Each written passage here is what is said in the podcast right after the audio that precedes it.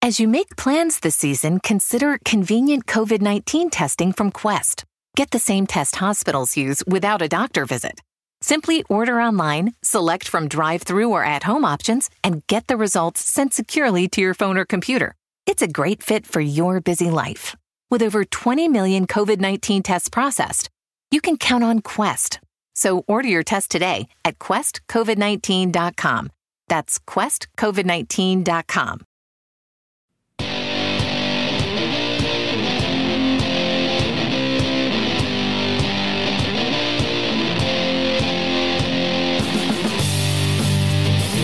And you're back on Right Now with Jim Daws on the Mojo 50 Radio Network. Coming to you from Florida's beautiful Treasure Coast and bringing you the news behind the news, the story behind the story. Here to convince you that reality is usually scoffed at and conventional wisdom is often just an illusion. We're live on iHeartRadio, on demand on iTunes, TuneIn, Spreaker, Spotify, and all your favorite directories. You can follow me on Twitter at Right Now Jim Daws or shoot me an email at rightnowjimdaws at gmail.com. Or you can call the vent line and get something off your chest at 772 245 0750. That's 772 245 0750. Well, we're sort of stuck in this news cycle. You know, we've got three big stories going on the coronavirus and uh, what's going on with that, whether or not we ought to, in fact, be panicked. There's more and more evidence coming out all the time that uh, the, the media is reporting these numbers in a very manipulated way in order to hype them uh, and, and, you know, cause a panic. You can say that that's because, you know, they want to hurt Trump or you can say it's because they want to sell papers and get eyeballs, but uh, they're definitely doing it, and it's becoming more and more clear. So we've got the coronavirus, and we've got the the economic fallout from it. Uh, you know, I've got a, a, a daughter that's entering the the workforce, has uh, recently graduated from college, and it's just a terrible time to be starting your career and uh, and trying to scrape out a living and, and become an independent adult and uh, and that's happening all over the the Congress is about to take up another one of these multi-trillion dollar spending bills, just uh, airdrop cash all over the country, and we're going to have to deal with the fallout from that someday. And the other big story, of course, is the uh, the unrest in the streets as we see these miseducated, lunatic Marxists, uh, this new generation that we've got coming up, mostly you know white hipsters out in the streets uh, challenging the police, trying to literally burn down a federal courthouse and police precincts and and um, city halls and such. And we're going to open the show with that topic because it is uh, there's been some incredible developments overnight. But I want to uh, clue you in to what's coming up in the second half. We're going to be joined by Gregory Copley. Copley, he is president of the International Strategic Studies Association and author of the new book, The New Total War of the 21st Century. We're going to talk about what's going on over in China. As we've been distracted, um, we've had a, a, lot less coverage of, of a catastrophe, a biblical level catastrophe in the making in China as the Three Gorges Dam, which just happens to be, by the way, in Hubei province, just upstream of uh, Wuhan is showing signs of possibly failing. The uh, the it, it was advertised as the largest dam in the world when it came online about a decade ago, and it was built to uh, you know sort of third world standards, and it is undergoing just biblical rains and floods and if that dam fails, and it is showing signs of stress, major signs of stress, there are literally, literally tens of millions of people, cities downstream that are uh, in the uh, in the path. If that happens, we're going to talk to Gregory Copley, and you're going to want to hear what he has to say. So overnight, you know, I hate to keep banging the drum on this unrest in the street. We're going back to Portland Overnight, uh, these these Antifa and BLM violent rioters have been emboldened by their uh, their leftist mayor. I think he's a closet Antifa himself, and the governor of the state, Kate Brown, and their congressional delegation that is uh, has sort of given their imprimatur on on their rioting in the streets and uh, and come down on the side of the rioters and against federal law enforcement.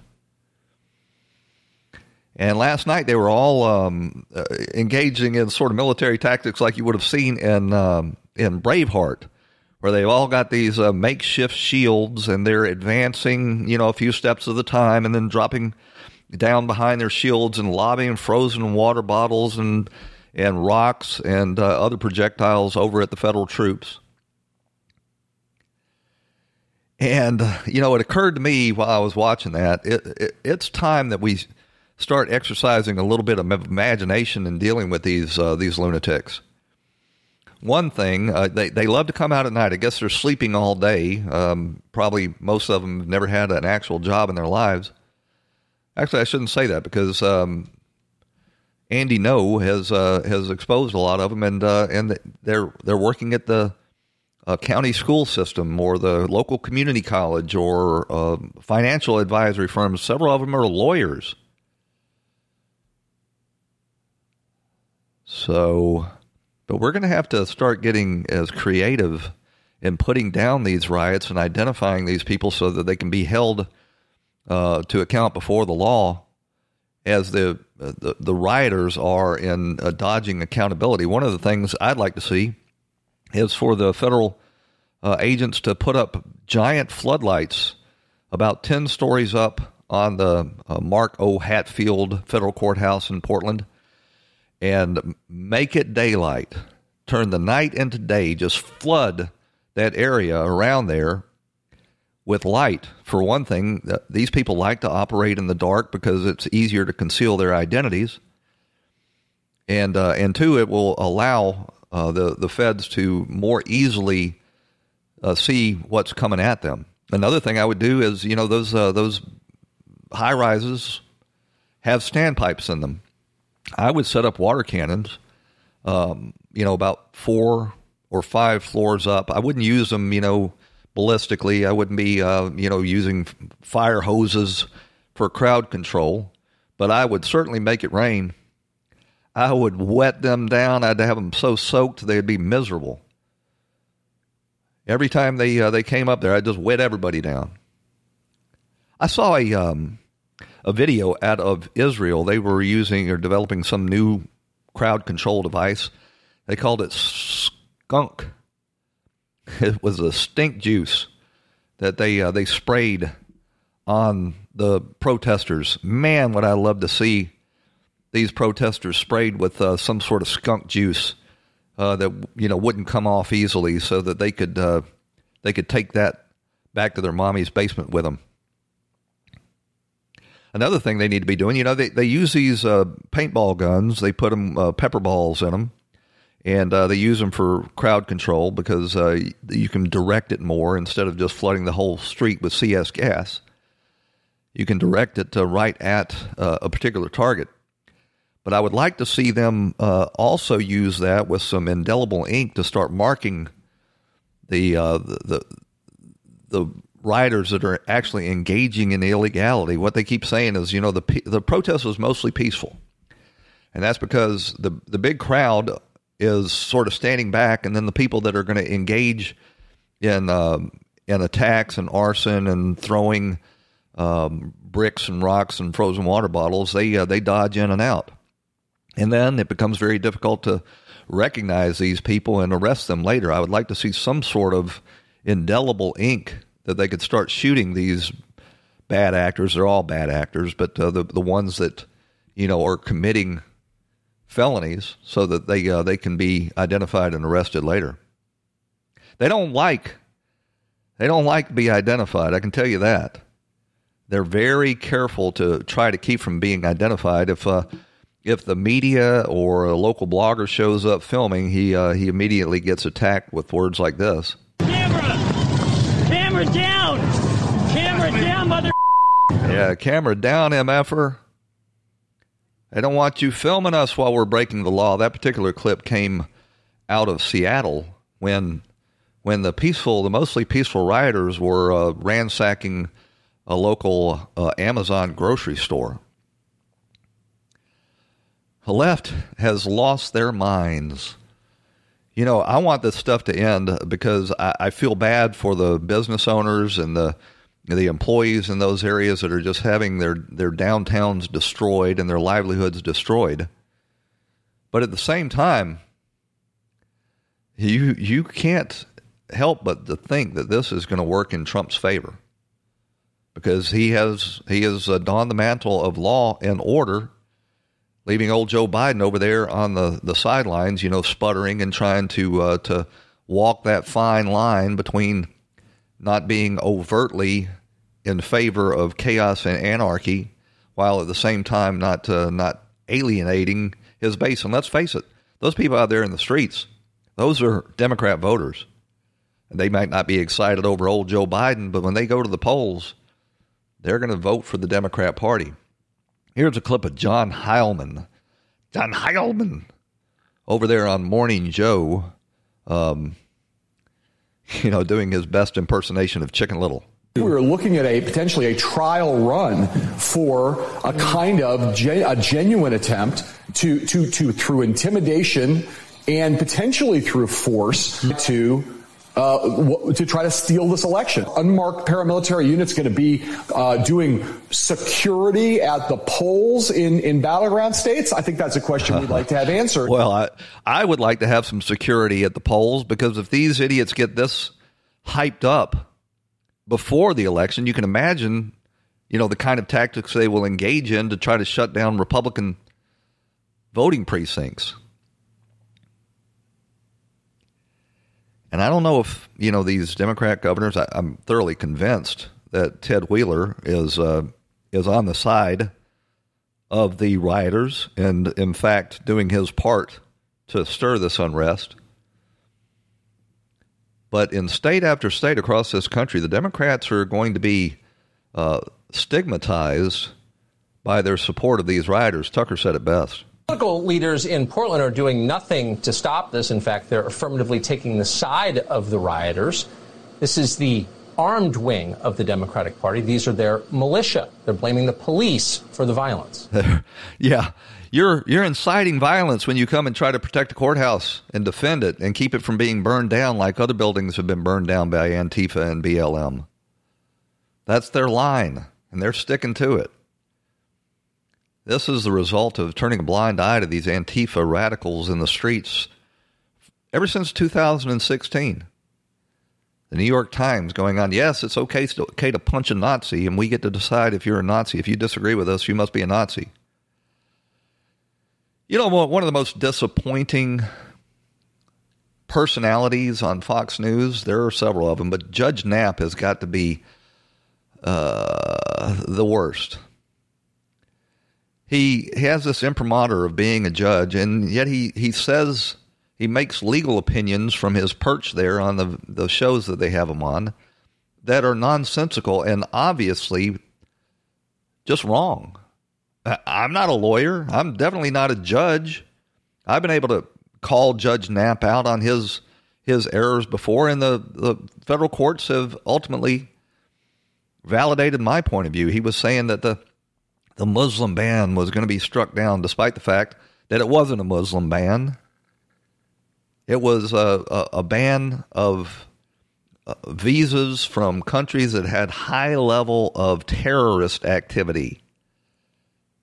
Now, if they just so happen to be Muslim countries, mostly, not all, mostly, that doesn't preclude the President of the United States from doing his job to secure us from terrorism. Here's Judge Nap weighing in on whether or not, as the Democrats say, the president is violating the Constitution by sending federal troops in to protect federal facilities. So the federal government can't do what it doesn't have the authority to, and it shouldn't do anything without the coordination of the locals. And if the mayor, for whatever sound or perverse reason he may have, does not want the feds in his streets, And if the governor doesn't ask for them or the legislature doesn't ask for them, this is Madison, David. This is the Constitution. They can't go there. It's plain and simple as that. And if the people are suffering, they have to elect, elect a new mayor. That's one of the most idiotic things I've ever heard Judge Napolitano say. The federal government can go anywhere in this country, any city, any state, any tribal land, to enforce federal laws. They are sovereign. The federal government is sovereign. We we settled that issue uh, in the, in the 1860s.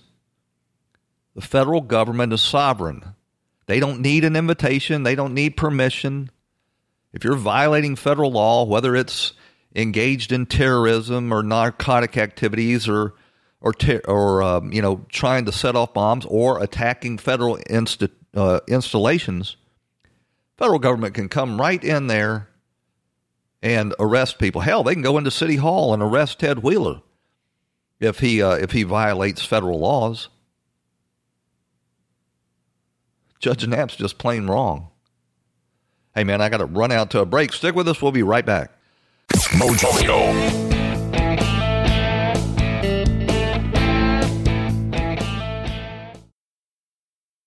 When the weather outside is frightful, the Hyundai Santa Fe is, hmm, what's the word? Delightful.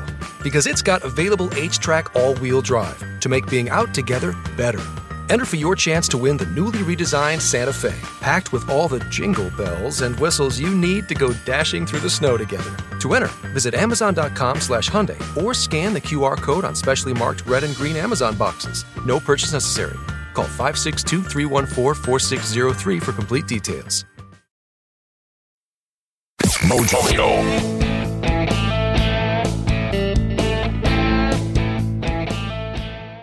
So, did you see these films out of Chicago uh, where the Antifas started to try to uh, pull down the statue of Christopher Columbus? Before they could, uh, the Chicago Police Department uh, rallied around it and enforced it. And this this statue is up on um, a pedestal, and uh, there's sort of a, a low wall around that pedestal. So the police formed a circle around it, and uh, the Antifas that were growing in numbers started attacking them, throwing frozen water bottles. They actually had video of, uh, you know, aerial video of these uh, Antifas coming out and uh, uh, dumping dozens and dozens of these frozen water bottles out of a bag, and then uh, the pro- the protesters I almost said it the rioters uh, picking them up and and uh, hurling them at the police officers who were basically you know just uh, sitting target. Forty five Chicago police officers were sent to the hospital. These are our mostly peaceful protests that the Democrats keep talking about. Forty five police officers. Some of them are going to have such ser- serious head injuries that they can never return to work. And who would blame them for not wanting to return to work when you're up against the mob and and your uh, elected bodies are actually on the side of the mob, like they are in New York City as well. Actually, before I go there, let me uh, let me play you a clip here. This is from the uh, the union head for the police in Chicago, the Fraternal Order of Police Union president, asking the president for help. The head of the Fraternal Order of Police is appealing to President Trump for help addressing what he describes as the chaos on the streets of Chicago. In that letter, John Catanzara calls Mayor Lori Lightfoot a quote complete failure who is either quote unwilling or unable to maintain law and order here. President Trump recently sent her and Governor Pritzker a letter critical of their handling of violence in our city.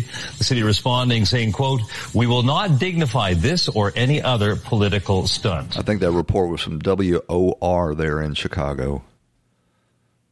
But in New York City, where they're uh, they're continuing to have people uh, injured in these violent confrontations with Marxists, the commissioner for the NYPD, his name is Dermot McShay, says he can't keep up with all the injuries. I mean, we've had attack after attack on police officers. I'm losing count of the officers that I'm calling at home, uh, injured, having surgery.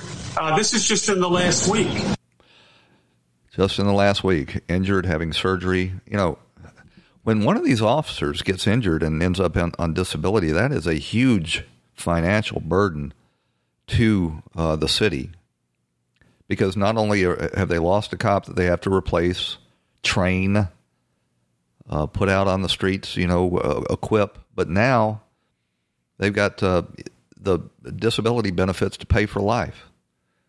And this is such an utter and complete abdication of these elected mayors, mostly office, that you wonder how the co- country is going to survive it. Another thing this country is going to have a very hard time.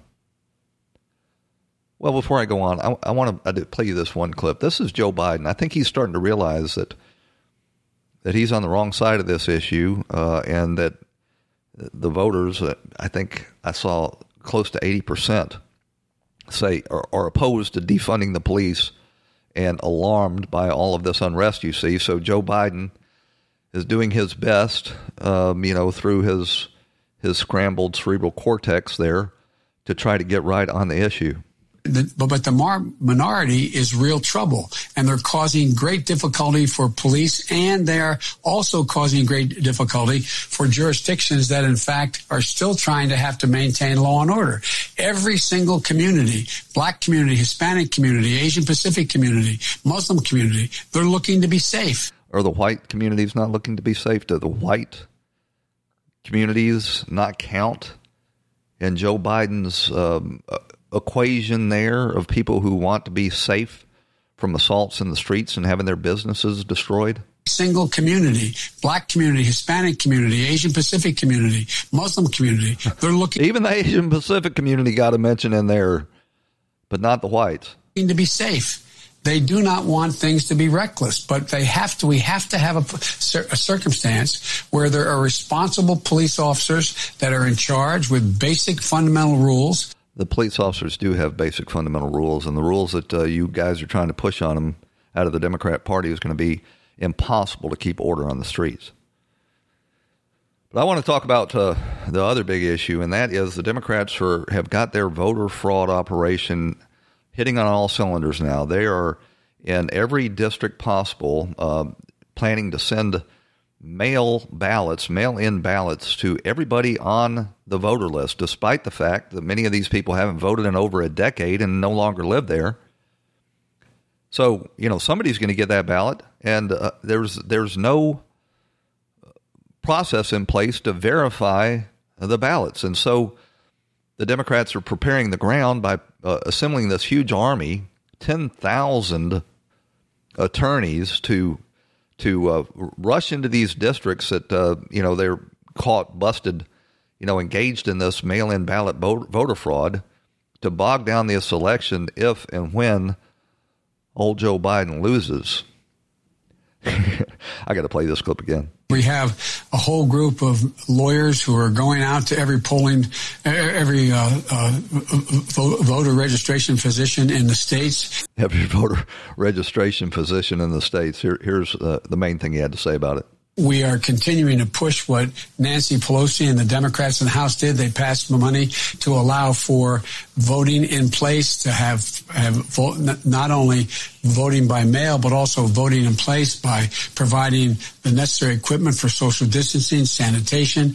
We've 10,000 people have volunteered. We're going to try to get them plugged in as poll workers, not for us. In the mechanisms not for us. states that we're, they we're going to try to get them plugged in as poll workers, not for us, not for us. Yeah, they're uh, they're preparing to to try to make this this election uh, so muddled and so foggy that they can declare themselves uh, victorious and then accuse Trump of being an autocrat who refuses to accept the results of the election. Well, the president started his uh, coronavirus briefing back up yesterday at five o'clock. Actually, the day before yesterday. I got to say, I didn't think it went too great. He's a, he's a little rusty. We're going to cover a lot more on the the hysteria that's being whipped up by the media on the coronavirus, uh, based on the way that they're skewing the numbers, lies, damn lies, and statistics. And these statistics that they are presenting to you are, in fact, damn lies. We're going to run out to a break and when we come back, we're going to be joined by Gregory R. Copley, president of the International Strategic Associ- Studies Association, to talk about the failure of the, the possible failure of the Three Gorges Dam in China. Right after these messages, on Right Now with Jim Daws on the Mojo 50 Radio Network. Stick with us.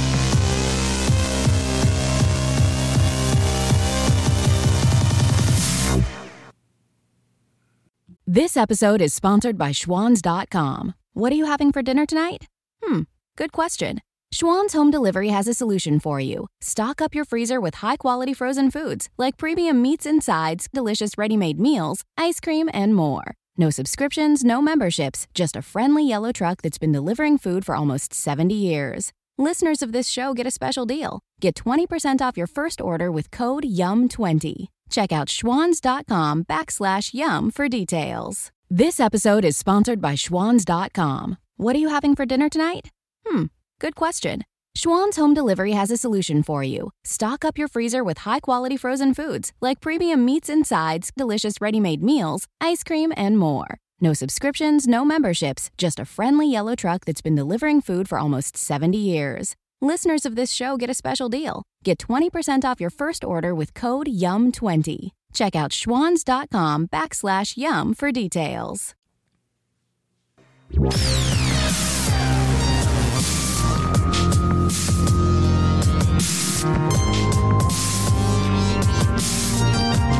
And you're back on Right Now with Jim Daws on the Mojo 50 Radio Network.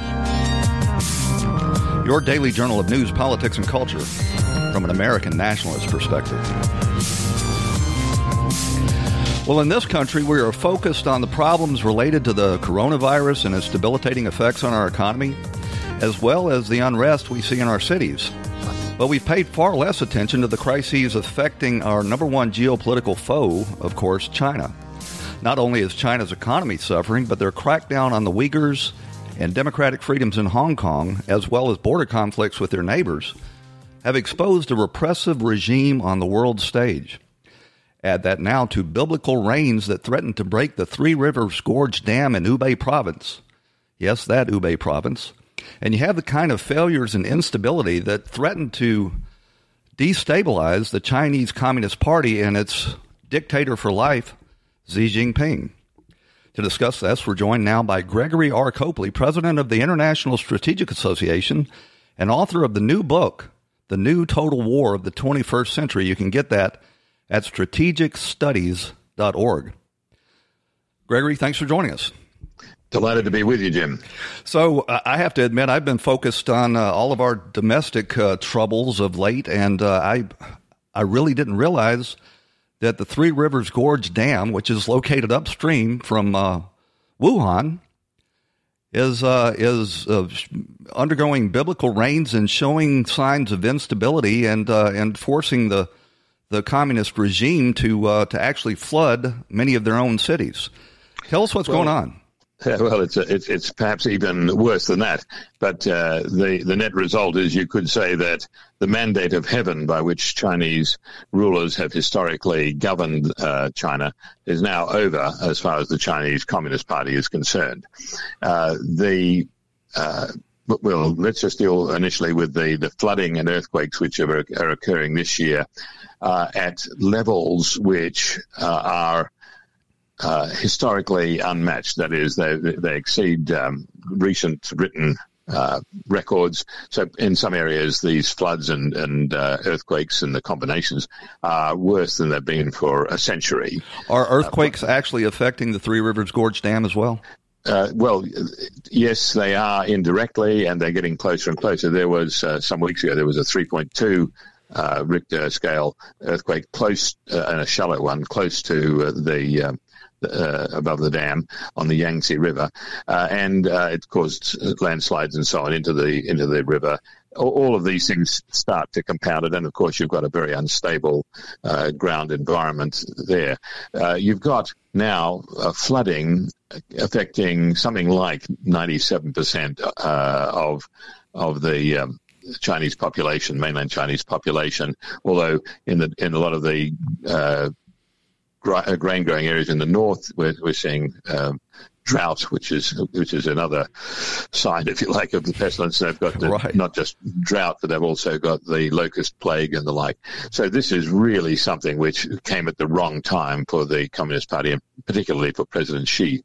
Uh, the uh, the pressure on the on the Three Gorges Dam is now uh, way above anything which uh, was expected. Initially, the dam, when it was built, was claimed to be able to withstand a thousand year flood. Now, uh, it, it, was completed about a decade ago. If, uh, am I correct? Yes, that, that's correct. Uh, but in fact, when uh, immediately after it was was finished with this claim of a, being able to cope with a thousand year flood, it, they, they, then revised that to a 500 year flood, to a hundred year flood, and now to well, we don't know. And now what we're seeing is uh, uh, the fact the outcomes of all of the corruption associated with that dam construction, which was to to save money, to, which was used to pay off many officials. Uh, they used inferior con- concrete, inferior uh, steel in, in the structures, uh, and this was told to them at the time. And basically, they were they were told this is that's just a racist comment from foreign observers, and it's too late now anyway. But the the concrete structures were not fixed into the bedrock. Uh, they uh, so they they are also moving. They're now moving. When you saw a, satellite picture uh, overhead uh, of the uh, dam when it was first constructed, it was a nice straight line. Now it's it's like a jagged set of of teeth. Uh, the, the, the blocks have moved, and and yesterday the Communist Party actually admitted that yes, there's been some movement in the big blocks of the dam, and yes, there has been some leakage. So the dam uh, is way above danger level, uh, as are the dams and water, waterways above uh, the, uh, the, Three Gorges Dam and the rivers feeding into the Yangtze. Uh, and so this, there's more to come. Now, if uh, if the, the dam gives way, then it's, it's, catastrophic, obviously, not just for Wuhan, which is the major, the first major city downstream, but downstream from the Three Gorges Dam are also Beijing and Shanghai. You've got a, a floodplain there which contains about 400 million people, all of whom would be at Jeez. risk. So this is massive. So the collapse of the dam would be the end of the Communist Party. But you couple that with all of the other disasters, the are most of their industries located uh, along that uh, that oh. path oh, as well? Absolutely, absolutely. I mean, you you you're wiping out the uh, most of what remains of the already declining uh, Chinese GDP.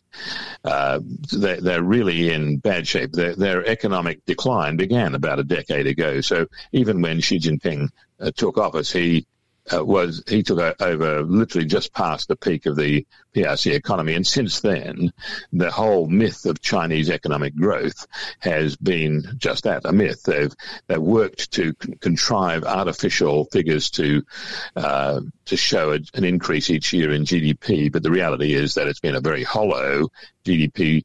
Uh, created and it's been getting worse and worse uh, as the, as the country has become economically uncompetitive. But then you have that coupled to the coronavirus outbreak from Wuhan and the fact that the Communist Party again suppressed information about that. And um, that has uh, led to immense distrust, particularly now uh, when the, the, the, public no longer believes anything that the Communist Party says. So you've got. Uh, well, I remember. I remember when they brought this dam online. It was advertised mm. as the biggest dam in the world at the time. It was a huge source of national pride.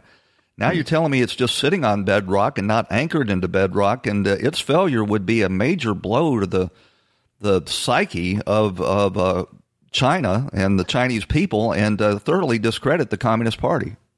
That's uh, that's it in a nutshell. Apart from the, the actual physical damage which it would do to the population, oh to its ability to to sustain itself, uh, the the Chinese economy is now in a parlous situation. They've got food shortages starting this year. Uh, they neglected uh, to resolve their agricultural problems because they were just too overwhelming for the past couple of decades. And so they, they've gone on a, on a, bin, a binge of increasing food importation. And as the urbanizing has occurred, and you've, we've moved in the last few decades from a 25% urbanization rate to about 58% now, uh, urban wealthier populations demand food which is far more water intensive to produce. Protein. Pork, and, yeah, yeah, pork and beef and the like. Uh, they also use more water water. Uh, water. Uh, Hong Kong has got. Uh, sorry, um, China has got uh, some 20% of the world's population, 7% of the world's water. Of that, they admit that 25% is polluted. In fact, it's about 80%, and uh, because the, the water table itself is polluted, which is why uh, you just don't get the agricultural productivity that they need or the quality. So China's now becoming existentially dependent upon imported food in a way we haven't seen with a major power since the collapse of the Roman Empire. And yet, with all of these problems, internal problems, China is continuing to press conflicts on its border with India and uh, and uh, the South China Sea, and even with Russia. You would think that they would be a little bit more circumspect and uh, and and be more focused on internal crises. Uh, and yet they've uh, they've overextended themselves on the international front. Well, yes, and, and in fact, they're doing exactly what um, Lieutenant General Leopoldo Galtieri did when he was the last dictator of of uh, Argentina in 1982, uh, to to basically get a, a win uh, to restore the prestige and uh, respect for the military government, he invaded the Falkland Islands without thinking of the consequences. Uh, it had Maggie Thatcher thrown in the towel and said, "Oh, I guess you won. That's yours. Please take our Falkland Islands." He would have probably been seen as a successful leader and might have stayed in office another year or two. But when Britain reacted and rejected the Argentine invasion, that was the end of Galtieri. Now we, we see President Xi in a similar situation where he is looking for that last minute desperate gamble, but he's aware that a last minute desperate gamble, like uh, an attack on Pearl Harbor, uh, as Japan did in 41, uh, or Galtieri did in the Falklands in 82, these are um, plagued with risk. He, he, he's sensible enough not to try to do that. So uh, now the the uh, challenge he met on the um, border in Kashmir with with Indian forces actually had some real strategic relevance because India last year did what Xi was not able to do in Hong Kong. In, in other words. India last year sent a million of its own troops to invade its own autonomous province of Kashmir, basically uh, as a pre- preparatory to a strategic coup de main, a, a, you know, a major advantage against uh, China. Uh, the, what India is planning to do is to cut across uh, Azad Kashmir, which is Pakistani-controlled part of Kashmir, so that firstly it would cut China's land access to the Indian Ocean via uh, Kashmir and Pakistan. Secondly, it would put China into Central Asia as a trading partner, flanking China to the west. So China had to confront that.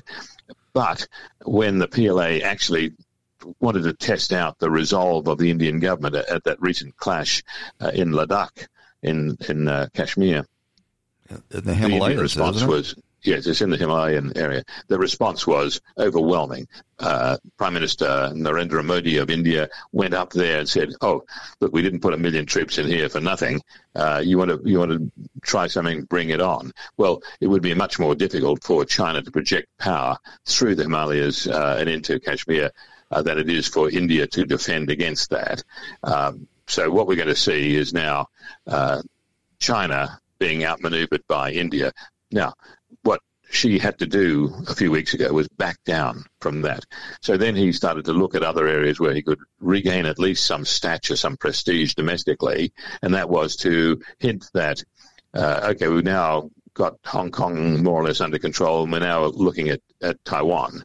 So he started looking at how to invade some small sections of Taiwanese outlying islands uh, such as the Tongshu Group, uh, about 120 kilometers southeast of, of, Hong Kong. Is that what prompted the deployment of the new British uh, carrier group to, well, to the South China Sea? No, that'll come later. But but basically, everything is moving against them right now. The the response to everything, and, and Hong Kong was the, the big trigger point as far as the British were concerned. But the Brits had already committed to putting a, a carrier strike group into the Indo-Pacific region uh, as soon as it was ready, and that's going to be next year. You and know, one of my great regrets of our current foreign policy is that we never capitalized on our uh, victory over the Soviet Union in the Cold War and brought Russia into the Western, um, you know, family of nations. And now, uh, in the aftermath of the the Russia hysteria in 2016, we've actually pushed them into the arms of China And Correct. yet, China and Russia have their own conflicts uh, in Siberia, where both of them claim major uh, territory in each other inside each other's borders. How do you think that that budding uh, alliance is going to play out? Well, it's not playing out very well. The the Russians and and uh, Chinese uh, have a, a, great antipathy towards each other. They have strong rivalries. They each now have about a, a million square miles of territorial claims each against the other. So, and that's not going to go away. Uh, when Xi, uh, out of some desperation, reacted to a, an announcement of the 160th anniversary of the founding of Vladivostok recently, uh, they triggered a big thing saying, well, this is really Chinese territory and so on. Well, the Russians re- responded to that very badly. And as you say, uh, after Reagan and Thatcher left office, we, we saw George H.W. Bush literally keep thinking of Russia, post-Soviet Russia, as though it were the Soviet Union, when in reality Thatcher and uh, and Reagan saw the nationalists in Russia as allies of the West, which they were, and that, by the way, included Boris Yeltsin. It, it included um, Putin at that time as well, who was uh, one of these uh, closet nationalists there working within the system in uh, a group called Pamyat, which means memory, because they never forgot the Russian nation. It's just take- such a tragedy that we never uh, capitalized on uh, all of the trillions of dollars that we spent during the Cold War. We finally won it, and then uh, you know these foreign policy elites, educated at our Ivy League schools, didn't recognize the opportunity and seize upon it. Either that, or they were just uh, feathering their own nest by keeping the uh, the the conflict alive. I, I don't know. Well, it, it was smugness, it was ignorance, and this goes very much back to George H.W. Bush, Bush 41, uh, in that he said we must, we now have the, the peace dividend to, to spend. So essentially, they took the, they took their eye off the ball. They they stopped investing in defense instead of doing what they needed to do, which was to take defense thinking as well as uh, defense spending to uh, a, a new level where it would create uh, preparedness for the next type of war, which we now see emerging, this new type of total war, which is total amorphous warfare, which includes the the uh, subversion of your adversary's societies. And that, look, th- what we see is uh, Beijing now trying to take advantage of the uh, coronavirus epidemic. They're using that as a as a means to undermine President Trump. And Here's the reality: what what uh, Xi thought would happen is that he could help remove Trump from office and there, thereby alleviate the main source of pressure against his his government. Reformation of the trade deals. Yeah, and and uh, basically, what's going to happen is that the crises are, are mounting for Xi in advance of the, the U.S. election. But nonetheless, the, the Communist Party of China has as its main goal the support of President uh, presidential aspirant uh, Joe Biden and the Democratic Party. I mean, basically, that as far as the Chinese Communist Party is concerned, and, and Xi himself. Basically, the, the objective is get Trump out of office and get, give us some breathing space the fact that, that Xi might not last even that long uh, is. Wouldn't that be delicious?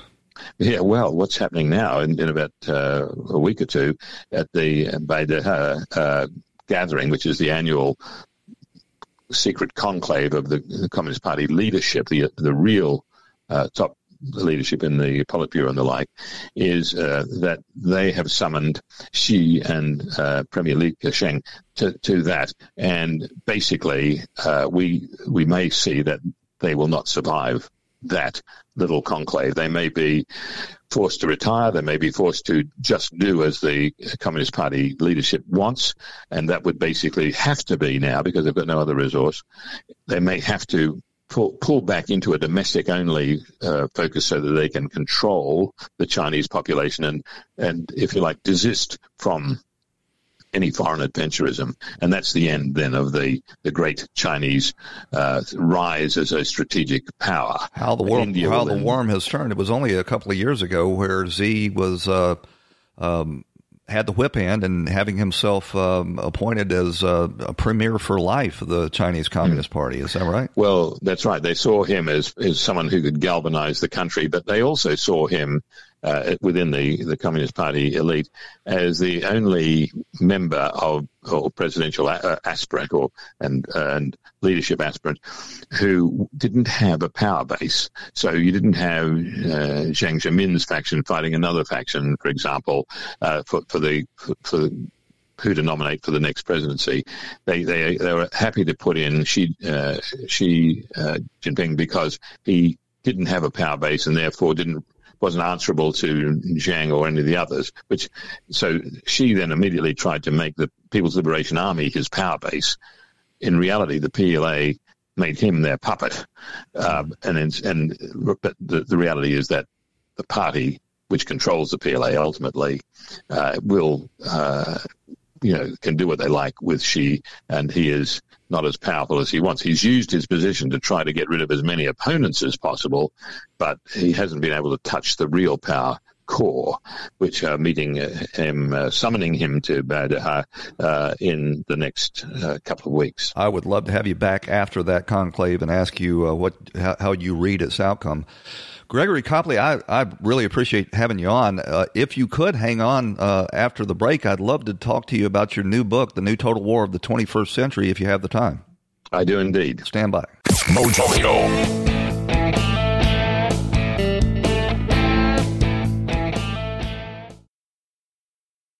If you have thyroid eye disease and the pain in the back of your eye is forcing bad words from your mouth, it might be time to discover another treatment option. To learn more, visit treatmyted.com. That's treatmyted.com. If you have thyroid eye disease and you can't get any shut eye because you can't shut your eyes, it might be time to discover another treatment option. To learn more, visit treatmyted.com. That's treatmyted.com. Mojo.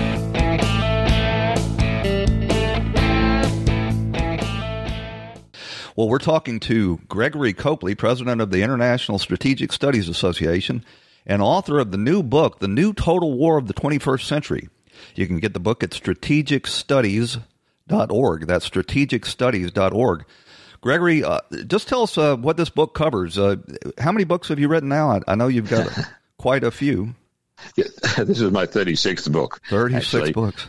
Uh, mostly on on uh, strategic issues and strategic philosophy and some on aviation and the like, uh, but generally looking at geopolitics, grand strategy and the like. Uh, so I've been at, at, this for over 50 years. So, you know, that's, that's the key. Uh, you, you, stick around long enough, some, some things stick in your mind. But this, this book uh, really looks at how the how strategic warfare has changed and is changing and will change through the 21st century, and and why uh, the the Chinese actually learned what was going on in the 20th century, learned from the collapse of the Communist Party of the Soviet Union in 1990, 91, uh, and reshaped their approach. So uh, in 1999. Is it, is it fair to say that when you're talking about the, the new total war of the 21st century, you're talking about a post um, conventional military type of struggle? It is indeed. I mean, conventional military confrontation forms a part of the equation, but a much smaller part than you, you would like. This is why it, it, it, was clear that, for example, General Madison, General Ke- Kelly, when they were uh, initially in the administration with President Trump, didn't get what President Trump was trying to do. He was maneuvering in a grand strategic sense. He used the military as a as a negotiating tool, uh, particularly with the North Korean situation and with Iran, to push them into a, into a, a, a corner. He he had uh, no intention. Unless provoked, to use the U.S. military for kinetic conflict because he knows that's expensive. He also knows uh, that when you use your great instruments of strategic prestige that once used, they lose their potency to a degree, which was why he saw, and, and we also, and I pointed it out uh, in stuff which I gather he's read, uh, that the use of, for example, carrier strike groups uh, to actually conduct military operations, B1s, B2s, and so on in Iraq and Afghanistan, actually diminish their prestige. Uh, once you use it, people say, "Oh, is that all it is? We we, we survived that. Uh, we thought we were all going to be obliterated, and here we are. We're still around, despite the B ones and B twos and." You know, those Americans just think they can throw money around and. Well, you know, nothing diminishes your uh, prestige, uh, your military prestige, worse than occupying a, uh, a you know a godforsaken country for twenty years and getting bogged down and not learning the lessons of history that um, that Afghanistan is the place that empires go to die. Well, uh, well, it's that's the that's the case. Now you can do some very uh, important things in Afghanistan, but if you go about it the right way, and you've got to learn from history, uh, you also have to have something which no U.S. administration until President Trump had, which was to have a goal, to have missions, to have a strategy. Why do you want to be somewhere and what do you wish to achieve? Uh, and what, what we saw after literally uh, almost two decades in Afghanistan is we still don't know why we're there. We've actually lost the US advantage, which it gained after the Cold War, uh, in influencing and befriending Central Asian states and wooing them away from both uh, the People's Republic of China and Russia.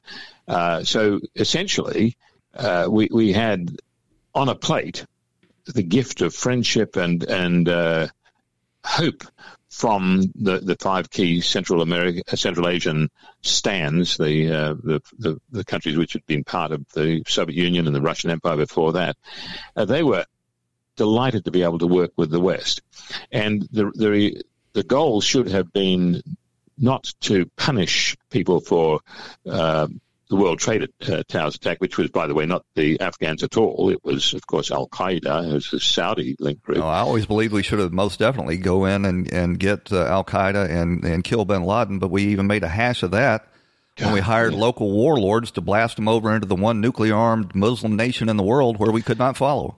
Well, uh, and the by the way, the Pakistanis warned the U.S. about that. The Pakistanis were adamant, saying, "Look, do not go about this the way you, you're advocating let's do this more sensibly. Let's flush them out. And, and uh, they were adamant uh, that the U.S.